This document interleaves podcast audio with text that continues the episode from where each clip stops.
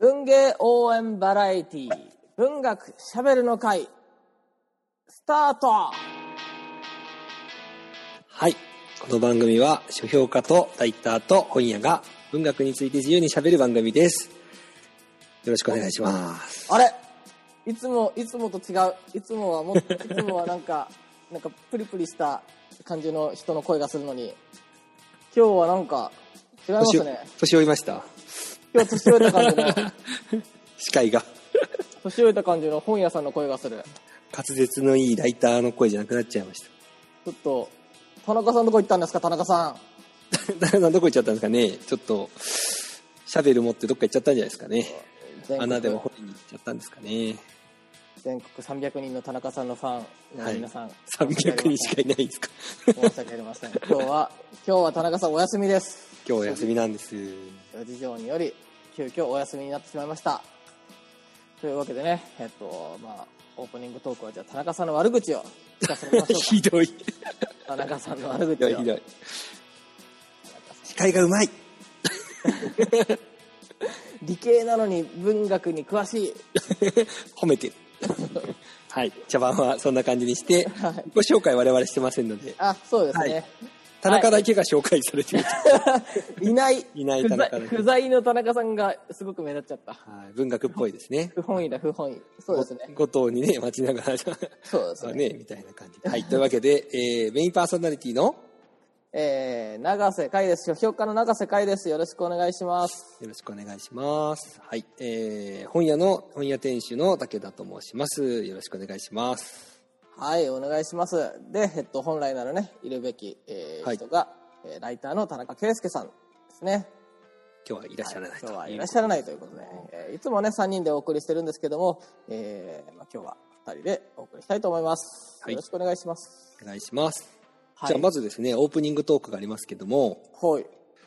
どうですか？この何年、何ヶ月？もうすぐもう、今、いつですか ?11 月ですよ。しかも末ですよ、11 11月も。まあ、あさってだってもう12月ですからね。そうですよ。いやーここまでね、ここまでかかるとは思わなかったな、この事態がっていう。本当ですね。始まった当初は。うん、ですね。この1年どうでした？いやーどうですかね、やっぱり、本当もう、ねえ、30何年生きてきて、こんな引きこもったの初めてだなってぐらいですよね。あなるほど、なるほど。うんまあ確かに、半年以上ですもんね。基本的にこう、うんあんまり自由が利かないのはね、みんな。本屋さんとしてどうですか？いや、本屋もかなり厳しいですよね。あの、うちだと3月末か4月ぐらいからその緊急事態宣言とかに合わせて、うん。えーお店をまあ閉めて、で、それ、しかもうちの場合だとあとイベントとかもやってましたので、そのイベントも合わせて中止に全部相次いで中止にしちゃって、で、まあ本当夏明けたぐらいになったらどうにかなるかななんてなんとなくこう、どこか思う自分もいたり、もしかしたら2、3年無理かもしれないなって思う自分もいたんですけど、うん。まあ奪還ししつつも、まあどこか、うん、どうかねなんて思いながらもやってましたけど、だから、お店自体も2ヶ月 ?4 月、5月、丸々空いてないですし、うん。で途中からあのイベントをオンラインに変えたんですよ。うん。で、そういうオンラインイベントをね、ずっと、まあ一応今やりながら、ただちょっと結構難しいというか、いろいろ思うことはあって、い今までみたいには、こう、イベントいっぱいやって、入れてはいないですね。ああ、そうですか。はえー、と永瀬さんもどうですか？オンラインイベントとかどうですか？やってますか？オンラインイベントやりましたけど、やっぱやりづらいですよね。なんか、うん、お客さん見えないし、やっぱ、なんて言ったのかな、この、ね、あの、まあ今実際これもオンラインですけど、はい。この、お互いのコミュニケーションみたいなものって、この登壇者同士の、うんっていうの非常に測りづらいですよね。やっぱりこの間とかがわかんないし、今喋っていいのかなとか、そうですね。あなんか、ちょっと、この人ぐいぐい話止まんねえよ、みたいな。あ、わかりますわかります。そうそうそうそう。まだ二人ならいいんですけどね。うん、そうなんで三すよね。ね、三人以上になってくると、うん。リアルで結構もともと仲良くて間が分かってても、バッティングしちゃうし、そうなんですようね。ん、結構そこの、こう、割今、多分我々の今の会話も、我々も今オンラインでやってますけども、お互いに。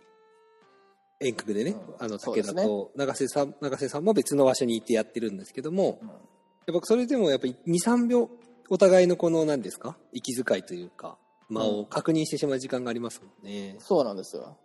いや、あのーね、今こう僕今頑張って相づちを打たないようにしてるんですけど、オンラインイベントって意外と相づち打っちゃいけないなって分かったんですよね。あ、なるほどなるほど。あの、やっぱ、マイクで、マイクで、あの、音声として、うん、うんっていうのが拾われると、やっぱ、聞いてる方としてはすごくノイズになっちゃうんですよね、相づちが。こう、あの、ひ広い空間で、隣で、うん、うんって言ってる分には、何の問題もないんですけど、そこにお客さんっていうものが同じ、えー音量で、音を拾うと、うん、うんっていうのはすごくノイズになっちゃうんですよね。そういうのなんかすごく気使ってね、やりづらくてしょうがなかった。なるほど。僕は、でもなんか相手に、相手がどんな反応してるか分かんなくて心配だかなと思って一応言ってあー相づちを打つように僕は逆にしてたりして。まあそうなんです。難しいですね。音確かに音量の問題はね、ありますよね。うん。そうなんですよ。顔が見えないとか。そうそうそう。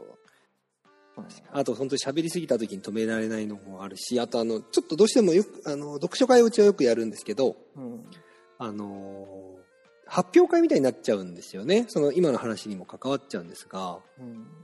あのー 普通だとこう、自由に、こう、なんとなく顔色伺いながら、あ、このネタここれこれとかってこう、順番とかなく喋るのが一番理想な、あるじゃないですか。喋りたくない人もいるし、そうですよね。一通りは自己紹介とかもちろんしてますけど、うん。でもそのクロストークがやっぱ難しいので、どうしても、はい、じゃあ A さんお願いします。はい、じゃあ B さんお願いしますっていう、はい、じゃあ私の感想は、みたいな。うん。うちはあんまりそういう形式ではなかったので、そうですよね。うん、そねそこはなんかお互いにやりづらいだろうし、たあの読書会にね、今まで来てた人は、ちょっとこう楽しみ方が変わっちゃったんだろうなっていうのはちょっと思ったりして。そうですね。はい。でも田中さんがいないとですね、こうタイムキープも誰もしなくなってきて そうなんですよ。このまま二人でこのオンラインイベントの愚痴で終わってしまうので、はい、この辺で頑張ってですね、あの、今日の一品のコーナーをやっていきたいと思いますが、あ文芸誌今日の一品ね。あはい。じゃあ、はい、じゃあコーナータイトルお願いします。はい。文芸誌今月の一品。はい、このコーナーは、えー文芸誌と言われる 本。これ説明が台本に、田中 の頭にしかないぞ。文芸誌の、最新の文芸誌に載ってる一つの一番面白いと思った話とか取り上げたい話を、えー長瀬さんが選んでおすすめしてご紹介してくれるコーナーです。はい、よろしくお願いします。なるほど。田中さん意外となんか役立ってたんですね。意外と、意外と役立っ。普通に役立ってましたよ。うんいなくなって初めてわかる。なんかそのありがたみ。大事、大事。大事、大事。あの、喧嘩、友達と喧嘩して、なかなか、なんですか、あの、俺友達そいつしかいなかったみたいな。ああ、そうそうそう。あ喋るやつ、りがと今日しゃ誰とも喋ってねえや、みたいな、そんな感じですが。はい。う休み時間どうしたらいいのか分かんなくなって。そうそうそうそう友達うるさくて、とりあえずトイレに行く。トイレの個室にこもる。はい。はいそんな、そんな作品ですよね。そんな作品です、今日の作品は。はい。えーっと、今月取り上げるのは、えー、文学界2020年12月号からですね、えー、河野池瑠衣さん。お、わがままロマンサー。話題の。そうですね、あのー河野池さんは実は、えー、えっと、この文学しゃべりの会記念すべき第1回じゃなかったかなうんうんうん。で、えっと、そうだよな、確か。うん。で、えっと、あれは、新潮かな？新潮に掲載された、はいえー最後の自粛っていう小説を取り上げてえーやったんですね。うん。で、えっと、今月は文学界、12月号に載った、えー、河野池瑠衣さんの、えーわがままロマンサーを取り上げます。これ結構今話題になってましたよね。私ちょっとまだ読めてないんですけど。うん。あのーなぜか不思議、不思議なツイッターで、まあ、不思議なっていうと小池池さんに失礼だけども、うんなあのーすごく共感共感っていうかね、共、共振したみたいな。これだこれだ、俺が求めた物語は、みたいな。そういうのがね、ツイッターでよく散見されるんですよね。うん。そうなんです。まあ、先にね、河野池さんの、あの、で、まあ、どういうね、あの、小説家なのかってことから説明した方がいいのかな。あ、そうですね。えっと、ぜひで、すね。えー初めての人もいますし。そうですね。えっと、河野池さんはですね、えー2016年、二人組で第48回新潮新人賞を受賞しデビューしました。2017年には未来からやってきたタイムトラベラーがネットの匿名掲示板に降臨し、オフ会にまで参加して騒動を巻き起こすナイスエイジを発表。えーこのナイスエイジはね、あのー YouTube でプロモーションがされたんですけども、えその、えープロモーションビデオがとてもユニークで話題になりましたね。で、2018年に発表した、えー、Wikipedia のフォーマットを用いて80年代に活動したとされる、えーロックバンドダンチュラデオと彼らの楽曲をコピーした主人公たちの虚実をめぐる冒険を紡いだジャップンロールヒーローが、えー第160回芥川賞にノミネートされました。ちなみにね、この、えーダンチュラデオが実はこの、えーわわがままロマンサーにちょっとだけ出てくるんですよね。おーというかね、ファン後で、まあそう、後でちょっと説明する、説明というか、まあ、説明しなくてもわかるんですけど、このね、あの、わがままロマンサーの、あの、主人公は、ちょっとね、河野池さんを、こう、模したところがある。うんちょっとだけね、ちょっとだけ模してる。それもね、面白かったです。で、まあ、そうやってね、こうあの、河野池さんっていうのは、インターネットっていうバーチャルな世界の虚構性をフィクションの中で、こう、有機的にこう、融和させて、えー真実の不確かな世界で、誰もが信じたいものだけを信じる、こう、ポストトゥルースの物語をつ進めてきた小説家ですね。そこが、あの、高く今まで評価されてきた、えー形になってます。で、最後のディスクもね、同じような、えー作品でしたね。あの埼玉県のある、えー高校でえー地球温暖化研究会っていうのがあって、その地球温暖化研究会が、えー地球温暖、えー、坂東健志郎っていう不思議な機械を、えー使って、えーそこのマジカルなパワーを使って、まあ、気候を操作していく。そこにお襲いかかってきたのが新型コロナウイルス。うんその新型コロナウイルスとの戦いとの発展していって、えーまあ、同じようにね、こう、何が一体真実で何が一体嘘なのか、陰謀論が渦巻く中で、えーその戦いっていうのがやがて社会レベルに発展していくみたいな話でした。うんで、えっと、今回のね、わがまま、えーロマンサーっていうのは、えーまあ、あの、そこまでね、あの少し、こう、社会に戦いが広がっていくっていうような形ではないのですが、とてもね、あの読んでてね、なんていうのかな、こう、ドライブが効いてて、すごくよ、こう、どんどんどんどん先に進んでいく、えー推進力のあるね、あの作品でした。うんちょっとね、あの、えーあらすじ紹介しますね。えー妻に内緒で働いた不倫を償うために男と寝ることになった。物語は、えー小説家の夫がそんな罰を受けるところから始まります。えーた、えーため池王子だったかなそうだよな。ため池王子。ちょっと待ってください。ここを間違えると、えー後で恥ずかしいことになるので、えーっと、不安になっちゃう。ため池王子ですね。ため池王子。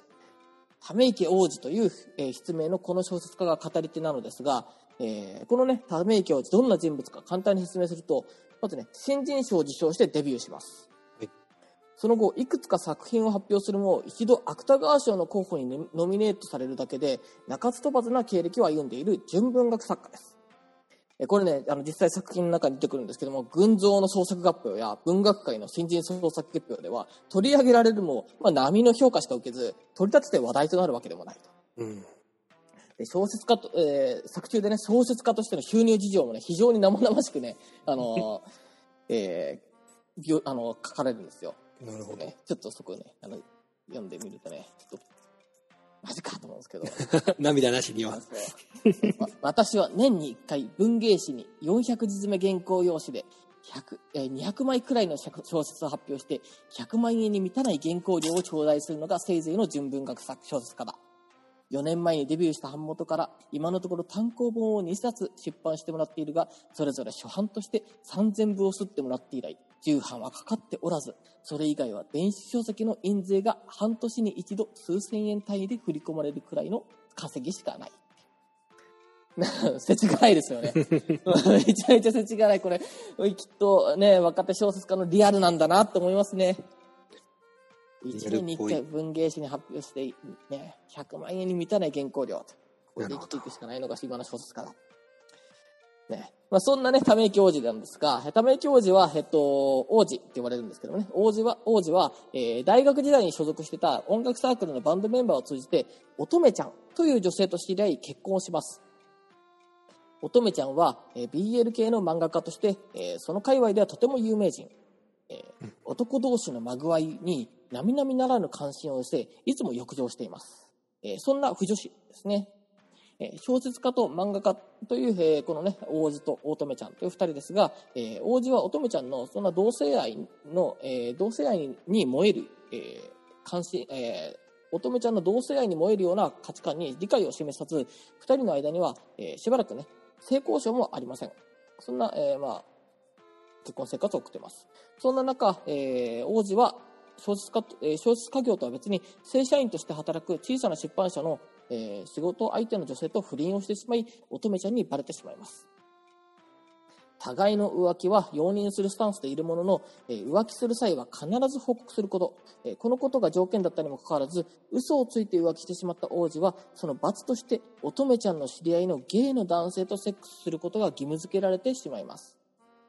そこで紹介されたのが、乙女ちゃんが同人誌の即売会で仲良くなったアマチュアの漫画家、志村七郎です。志村と王子は乙女ちゃんによって引き合わされるんですが、えーセックスに乗り気じゃない王子のあからさまな嫌がり方を見て、一度は、えー志村は、えーね、あの、まあ、セックスをしようよって、その誘い、えーセックスをしてくれっていうね、乙女ちゃんの申し出を断ります。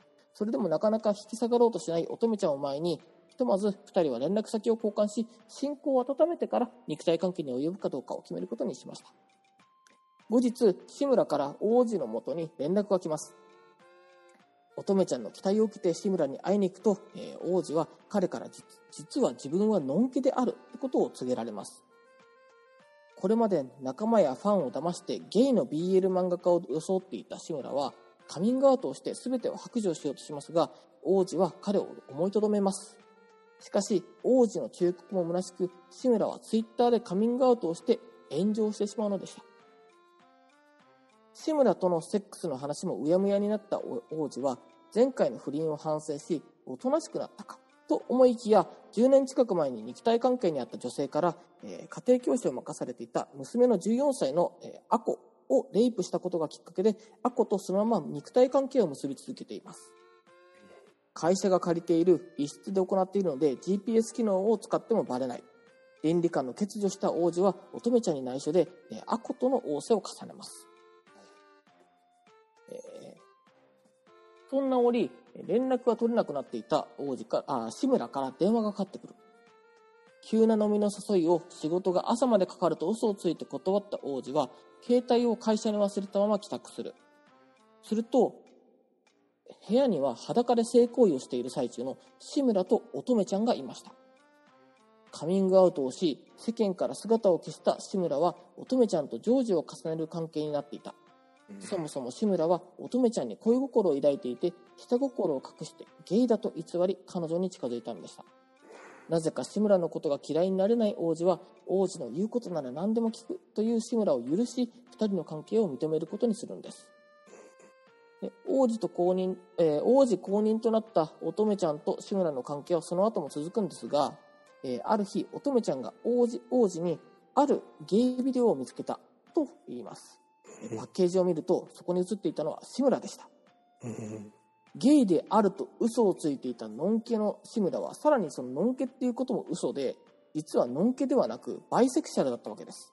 うん。ゲイではなく、ノンケでもなく、実はバイセクシャルだったわけですね。難しいこう2点反転、2点3点していくんうん。です。こうして志村の弱みを握った王子は、彼のマネージャーとして志村をプロデュースすることにします。ま、まあ、志村えー志村のマネジメントみたいなことをするんですね。うん。えーそして、えー覆面作家だった自分、えーため池王子の仮の姿として志村を表に立たせて芸小説家、えーため池王子を演じさせることにするというのが、まあ、物語のあのこう表しなんですね。なるほど。うん、でこうやって、えーため池王子、えーまあ、志村演じるため池王子が、えーこう分断の中ですごくあの注目を浴びていって、えー世間の中で注目を浴びていくっていううん。ことになっていくんですね。今までこう、あの、ね、全然売れなかった。ため池王子が、それをきっかけに爆発的に売れ始める。のだがっていう話です。だが、うんなんか、すごいですね。お腹いっぱいですね。なかなかね、いやだからね、ミステリーのような、なんかそそうなんの、ですよ。コロコロ変わるんですね。その、そうそうそうまず真実というか、その、志村というキャラのそう属性、なんですよね属。性と言っちゃうとあれなんですけど。うんそうなんですよ。やだからこう一見ねこの小説物語的に読んでいくとこうまああのーゲイをゲイというものを消費している BL 漫画家とかをね、あのーこう、まあ、批判しているように見えるんですがこうまああのー別にそういうなんかだからねこれはあのーなんかこうなんていうのかな。まあ弱者あの、いわゆるポリティカルコレクトネスですよね、だからその弱者に優しさを差し伸べているあの、まあ、人々を別に批判してるとかそういうわけではないんですよ。うんうん。これなんかネットとかで見てるとなあのこのあの弱者にこう、ね、あの思いやりを寄せなきゃいけないこの空間がくあの息苦しさみたいなものをひあのこう糾弾しているみたいなことをなんかいや俺もそう思ってたんだみたいな。そういうことをなんかこうねそういう感想を見れるけどいやそうじゃないんじゃないかなと思うわけです。別にうんあのそういうなんかこう今この PC とかで窮屈になっているこのネット世界を批判しているとかそういうことではなくて、えー PC の中でポリティカルコレクトのですねその中でで、えー弱者に、まあ、弱者っていう言い方もおかしいな、まあ、セクシャルマイノリティのにこう共感する理解を示すあるいは手を差し伸べる、えーそのことの、まあ、そのこと自体のまあ限界？うん。そこにある不可能性みたいなものを、えーちゃんと、えー正面から受け止めて、えーそうではない物語を綴るとしたらどうなのかみたいなことをか、まあ、書いてるわけですよね。うん。そうですね。だからまあ、そういう意味では、まあ、PC の欺瞞性みたいなものっていうのを、まあ、作者の河野池さんは感じ取ってるのかもしれないけれども、うんうん。なるほどね。うん。面白い。なんか、その人にもが持っている、うんその本当の属性、なんて言えば、なんて言えばいいですかね。本当の、まあ、本当の本当っていうのがコロコロコロ変わるじゃないですか。あ、そうのなんです志村の。うん。で、その時に周りの反応というか、その態度が変わるというか、うん。そその見方が変わるわけですよね。そうそうそうそれがすごい不思議なものになっていて、まあ、読者もそこになんか感情の動きがうん。つくから、すごいなんか読んでいると、なんかもう心臓止まり、心臓がこう、激しく動き続けるような展開なのかなっていう気がしますけども。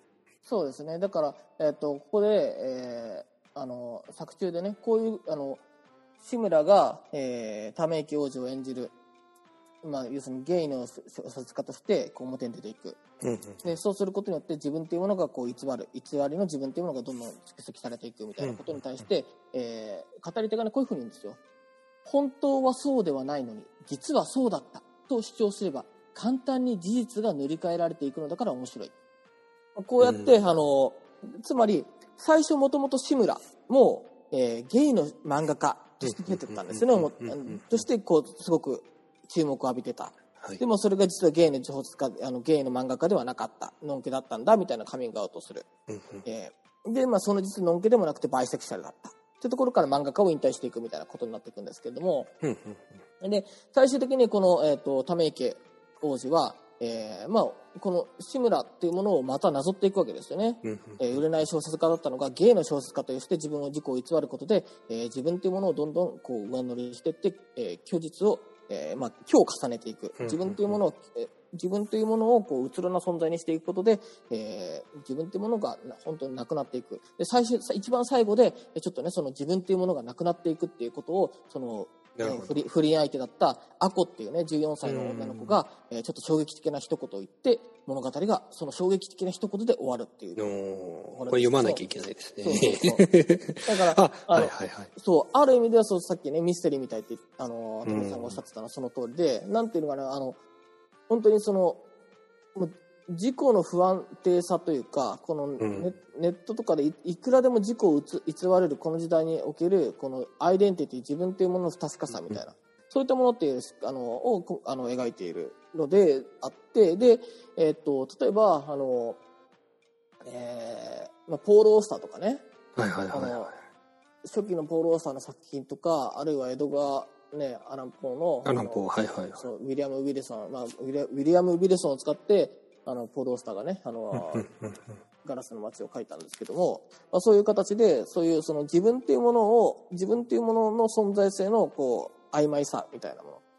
あのいくらでもねあのこう今日今日重ねられる自分っていうものの、えーそのまあ、現代においてそれがどういう意味を持っているのかみたいなことっていうのをすごくあの書いていて、まあ、ある意味では今までこ河野幸玲さんがやってきたこのフェイクとリアルっていうものの境界線って一体何なんだろうっていうことを、まあ、この作品でも見つめてるわけですよね。なるほど。うん今のあらすじを聞いててふと思い出したのはですね、僕が前働いてた場所で、うんまあ、親の介護をしていると言って、結構大変、自分は大変だと言っていた、まあ、同僚というか、まあ、こう、こう、新しく入ってきた後輩なんですけど、年上のおじ様がいらっしゃったんですよ。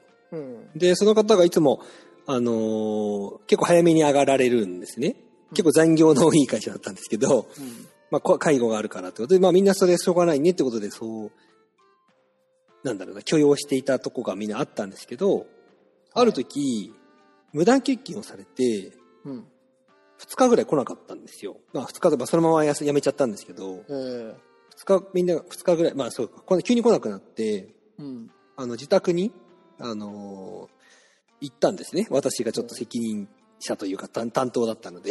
うんだからですね、その自宅がまずなくて、ええあ、そうなんだ。そうなんですよ。ごご自宅の場所になくて、で、あの、保証人みたいな、せあるじゃないまあ、就職する時あるので、うん。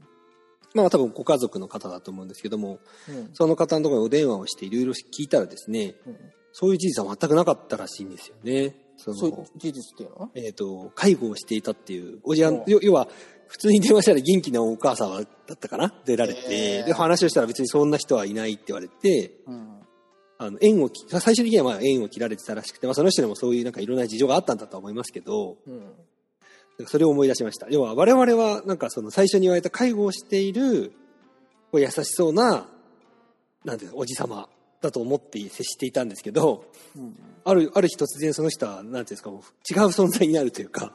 うん、肩書きが変わるというか、うん。そそれをなんか思い出して、なんか、なるほどな、みたいな。でそういうのをこう繰り返されたら、より、なんかね、受ける側としてもど、どれが本当なのみたいな。そうですよね。ね、もしその人が本人が出てきて、次本当のこと言ったとしても分からなくなりますよね。そうなんですよね。うんうんそういうことがなんかこの小説はいや、そう、そう面白そうだなと。ホラー、ホラー、ある意味ホラーでもあるというかね、うんその、うん、構造的に。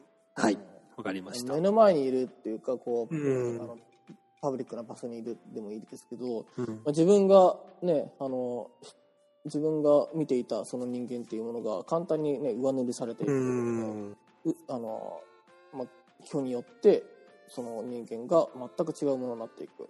うんじゃあ、その、にその、そ人間の本質って何なんだろうみたいな。そうですよね。そういうことですよね。そのおじさんも一体何が本当で、その人って一体何なんだろう。ん多分さらにその人にも分かんないんでしょうね。そうそう、そうでしょう。うね。特に、そうやって嘘を重ねていろいろ歩き当たってたとしたら、うん。よりそうでしょうし、この、この小説、話、小説の話に戻すと、うん。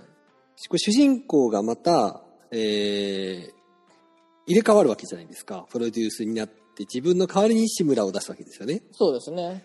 この感じも面白いですよね。なんか、うん。うんそっちの、なんか人人物としての虚構もあるし、うん。志村というも人間に対する、その、いろんなアイデンティティというか、そうですね。ね、そこの不一致が面白いということで、まああの、一生面白いと言い続けるしかなくなってきたので、読んでないいや、ですから、ね。でもね、本当にこれ、はいあの、えっと、河野由紀さんの作品の、なんかまあ、あの、ってね、結構本当に、こうネットとかね、そういったものってこううまく使ってって、まあ、ちょっとまあ、最後の自粛っていうのは、まあ、それと違って青春と、そのあのポストトゥルースポストトゥルースと青春学園小説みたいなものを掛け合わせた小説だったんですけれどもこの作品は、まあ、そのネットの中の事故の不確かさみたいなものをこうすごくねドライブのある文章で書いていってもうスラスラっと読めちゃうからそれをマジでねあの皆さん読んでくださいと思いますね、はい、じゃあ今すぐ本屋に駆け込んでですね、うん、えっ、と、これは何に載ってるんでしたっけ、文学界2020年12月号ですはい、ぜひ